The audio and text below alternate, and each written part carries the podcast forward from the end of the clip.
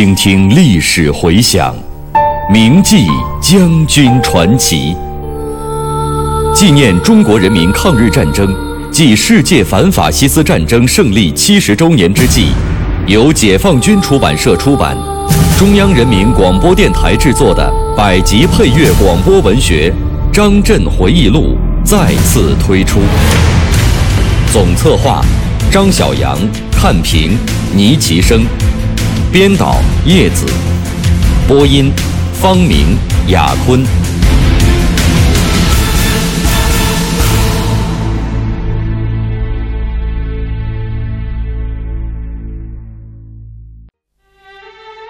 邓子恢政委代表华中局在雪峰墓前发表演说。就国家民族来说，彭师长是一个保卫国家的民族英雄。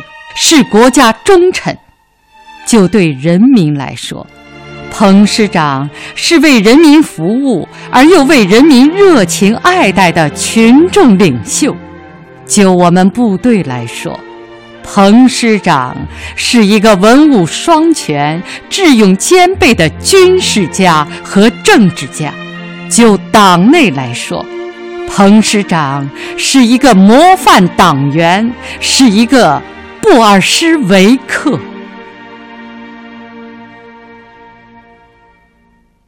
正当我西进部队通过萧县进抵永城北部，准备继续向夏邑、砀山、郭阳等地发展之际，汤恩伯于九月二日命令其八师暂十四、三十、六十二师，由暂编第一军军长王玉文统一指挥，由南向北。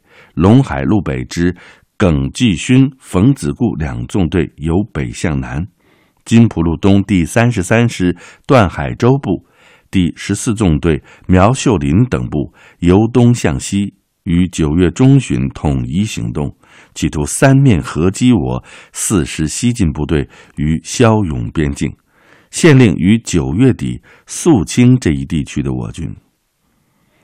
针对敌人的企图。为确保路东路西的联系，军部决定首先击破由东向西之顽军，然后集中主力打击由郭阳、蒙城北上之顽军，以保证西进任务的完成，并于九月六日下达命令，在路东成立临时指挥部，由彭明志任司令，韦国清任政委。统一指挥七旅十九二十团、九旅二十六二十七团和一师五十二团，歼灭段海洲、苗秀林部。为求得路东路西部队行动协同一致，军部同时还明确了路东路西部队统归彭师长雪峰指挥。在华中局军部意图下，由彭下决心执行为要。为了进一步拓展战场。使我军在永城以北地区有更大的回旋余地。我们研究决定，先打下一线东至八里庄、皖、伪、匪三位一体的第二十八纵队八十二支队的李光明部。因为十一旅参加小朱庄战斗后需要休整，我们便把攻打八里庄的任务交给了九旅二十五团和骑兵团。九月十日早饭后，雪峰骑着他心爱的名叫“火车头”的青白马，带着骑兵通信班，亲自到二十五团布置任务。他同二十五团团长徐体三和骑兵团团长周纯林一起研究了作战部署，并向部队进行了战斗动员。接着，我们在永城以北一个叫做蒋胡同的村庄做短暂休息。二十二时整，预定出发的时间到了。我们和部队一起徒步行军，边走边研究这次作战中的有关问题。突然，部队停了下来，前面轻轻传来“原地坐下”的口令。这儿离八里庄已经很近，围寨里传来敲梆子的声音。接着有人呼喊：“来啦，来啦！不要跑，打枪啦！”偶尔也听到零星的枪声，除此以外，天空星光闪烁，地面寂静无声。向导告诉我们，那有喊声的就是八里庄。敌人李光明支队在八里庄修筑了围寨，并且在寨的西南角修了个小须子，在小须子中间呢，又修了一座很高的碉堡，可以控制八里庄四周，特别是围寨的南半部。夜幕中更显得高高低低、错落有致。这个时候，几个黑影由远而近，向师指挥所走来，原来是徐体三等同志。他对我们说：“部队已经展开，敌人没有发现。刚才那些喊叫声是敌人害怕，喊着壮胆的。但是情况好像有变化。白天侦查的时候没有鹿寨，但是现在有了。一旦强袭不成就必须准备攻坚，所以特地来请示。”雪峰听了以后就问我：“呃，参谋长，你的意见呢？”我说。我到前面去看一下，再决定吧。他同意了。我爬到前面一看，发觉不是鹿寨，而是被风刮倒后横在路上的树木。其他地方也没有新的情况，便回来向雪峰汇报。他决定仍按原计划执行。于是，在轻重火力的支援下，部队越过了三米宽、一人深的外壕，从北东两面同时突入了八里庄。敌军大部在睡梦中为我军俘获，只有李光明的支队司令部与另一个大队顽强的守着西南角的小徐寨。外围战斗于十一日凌晨三时许结束，我随着雪峰进入八里庄，在天主教堂内休息。他亲自审问了被俘的两个大队长，研究了小徐寨敌人的部署，并不顾我们劝阻，亲自去侦察地形。当发现敌人利用中间的高碉堡进行侦察，并且有一个大胖子用轻机枪在封锁我们，使得部队很难接近的时候，他立即指示二十五团组织特等射手封锁敌人枪眼儿没过片刻，该团的射手就把这个大胖子打死了。后来才知道，这个大胖子是李光明部的参谋长。敌军的枪眼儿被我们封锁住，不能发扬其火力，只好用砖头堵起来，这样我们就便于接敌了。于是雪峰决定拂晓时发起总攻。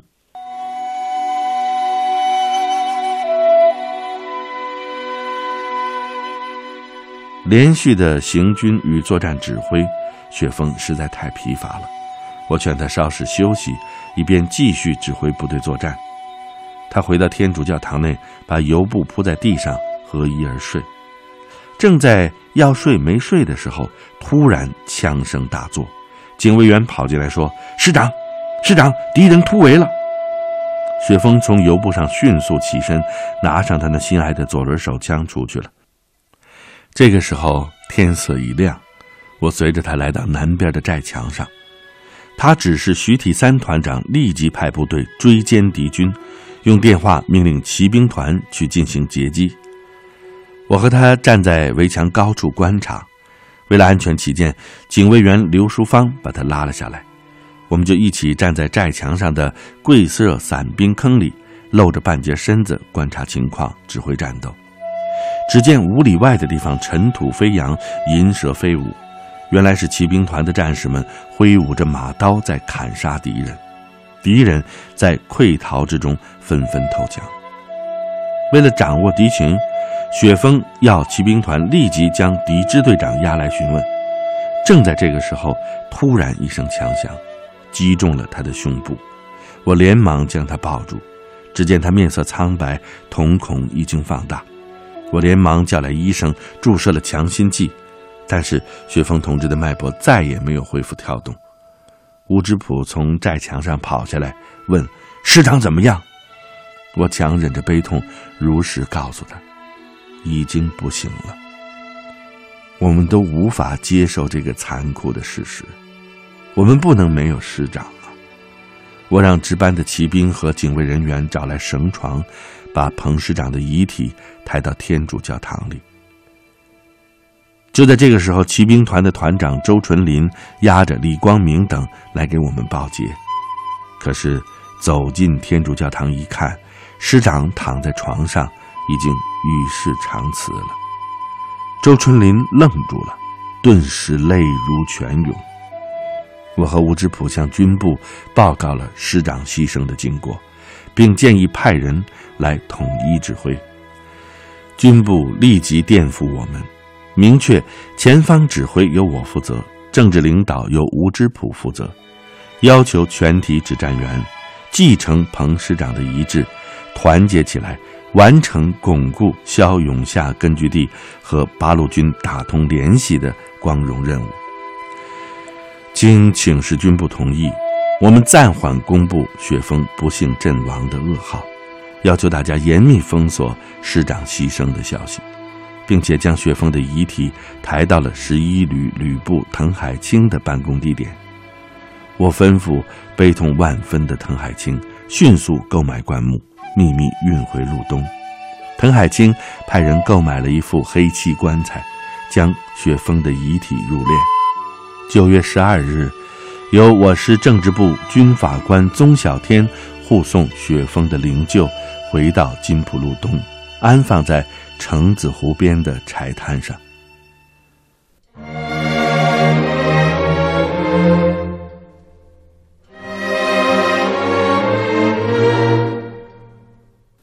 我在雪峰同志的领导下，先后工作了将近十年。特别是抗战以来的七年，与他朝夕相处，并肩战斗。在豫皖苏边区的时候，我们之间还有点拘束，主要是因为雪峰在红军时期就担任高级领导职务，一直是我的上级，所以我特别的尊重他。有的时候他批评人较为严厉，我也做一点调解工作。到了金浦路东以后，他变得非常虚心。非常尊重邓政委，更加勤奋好学，更能体贴下级，和蔼待人，注意调查研究。这样，我们的关系更多的是同志式的磋商。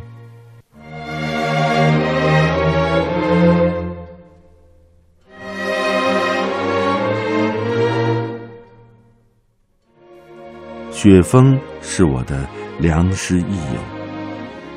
每当我拿起他赠给我的照片和题字“战斗在一起，工作在一起，生活在一起”的时候，总是引起对他的无限怀念和深切痛惜之情。在雪峰牺牲后的日子里，我常常梦见依旧和他一起工作。只要一闭上眼睛，他的音容笑貌就总在我的眼前一幕一幕的呈现出来。有的时候，我甚至想，为什么打死的不是我呢？我情愿替他死，因为我们四师离不开他。雪峰同志牺牲的时候只有三十七岁，不然的话，他一定会为党为国家做出更大的贡献的。雪峰牺牲的消息，直到一九四五年一月二十四日。才由第十八集团军总司令部发表公告。在此之前，中共淮北区党委、淮北苏皖边区行政公署、新四军第四师兼淮北军区司令部政治部成立了以张爱萍为主任委员、我为秘书长，由二十七人组成的彭雪枫治丧委员会。一月十二日。张爱萍、邓子恢、韦国清、吴之普和我发出了关于追悼与纪念彭师长兼淮北军区司令员的训令。二月一日，中共中央华中局新四军政治部作出了关于纪念彭雪枫同志的决定，决定将永城县改名为雪峰县，将抗大第四分校改名为雪峰军政大学。将彭雪枫一生的光辉业绩写成传略，公布全军，号召各部队化悲痛为力量，在解放祖国的战斗中争取更大的胜利。一月二十五日，我们路西的党政军机关在萧县西红河集举行了追悼大会，由我主祭，并敬撰挽联：“日寇侵华千万里。”破碎河山，正等待从头收拾。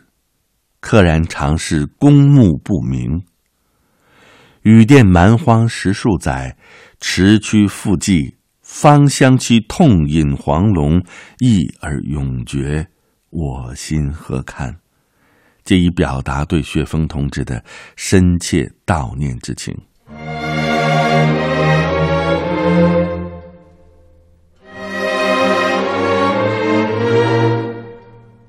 二月七日，淮北各界一万六千人在路东为雪峰同志举行了隆重的追悼大会。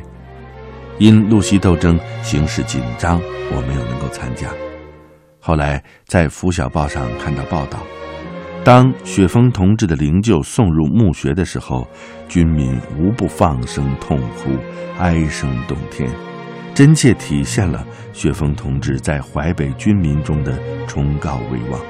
和人民群众对他发自内心的敬仰和爱戴。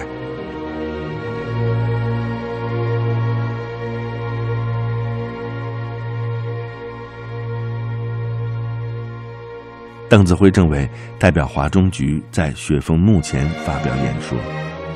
就国家民族来说，彭师长是一个保卫国家的民族英雄，是国家忠臣。就对人民来说，彭师长是为人民服务而又为人民热情爱戴的群众领袖。就我们部队来说，彭师长是一个文武双全、智勇兼备的军事家和政治家。就党内来说，彭师长是一个模范党员，是一个布尔什维克。与此同时，在延安杨家岭的中央大礼堂，毛泽东、朱德、刘少奇、彭德怀、陈毅以及中央各负责同志，亲率延安各界代表千余人，沉痛追悼彭顾师长。毛主席在挽词中写道：“雪峰同志在与敌人斗争中牺牲了，全民族和全党都悲痛这个损失。”朱总司令在挽词中称赞，雪峰同志在中国人民抗日救国的前线上身先士卒、英勇牺牲，这是雪峰同志个人的无上光荣，也是中国共产党、八路军新四军和中国人民的无上光荣。党中央毛主席对雪峰同志的高度评价，使我们深受鼓舞。激励着我们把雪峰同志未竟的事业进行到底。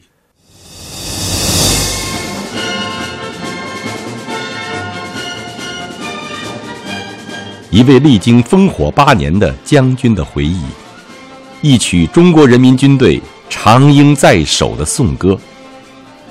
俱往矣，数风流人物，还看今朝。他在硝烟弥漫的岁月里，百炼成钢。我是蒲存昕，我是王刚。您现在收听到的是百集广播纪实作品《张震回忆录》第三章《烽火八年》，题记演播：牟云，主讲人李野墨。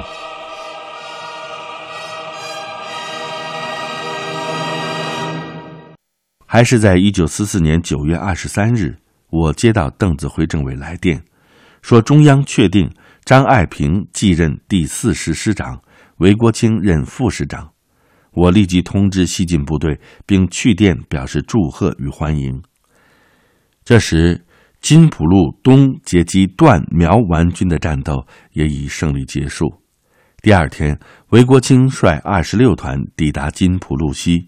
西进部队即统一由其指挥。韦副师长与我商议了部队下一步的行动方案。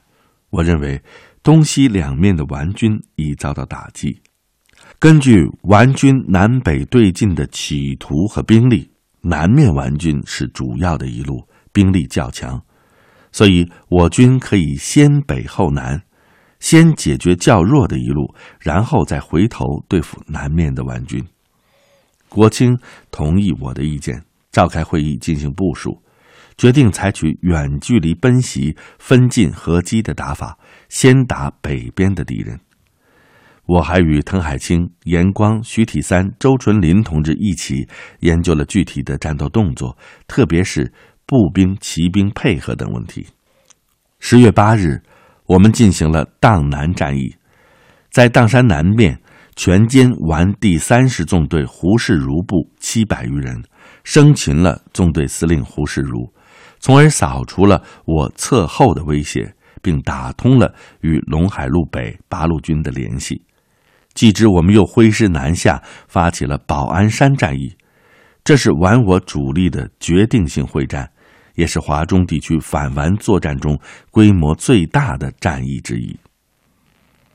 十月十三日，军部命令组成路西战役野战司令部，由韦国清任指挥，彭明志为副指挥，我为参谋长，吴之普为政治部主任，统一指挥这次战役。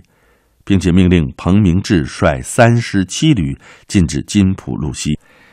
在此之前，由于雪峰同志牺牲的消息还没有正式公布，所以由我以雪峰同志的名义向冀鲁豫军区杨勇、苏振华发电，建议八路军南下增援，合击北进的王玉文的其八师、暂编十四、三十师等部，这样。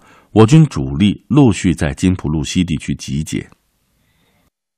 战役发起之后，我西进部队本着在运动中各个歼击的方针，准备集中力量先打顽军主力其八师，但是没有能够成功。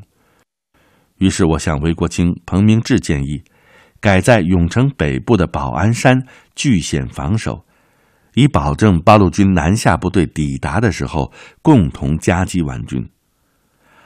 韦国清当即决定抢占保安山、芒砀山一带有利地形，构筑工事，转入防御。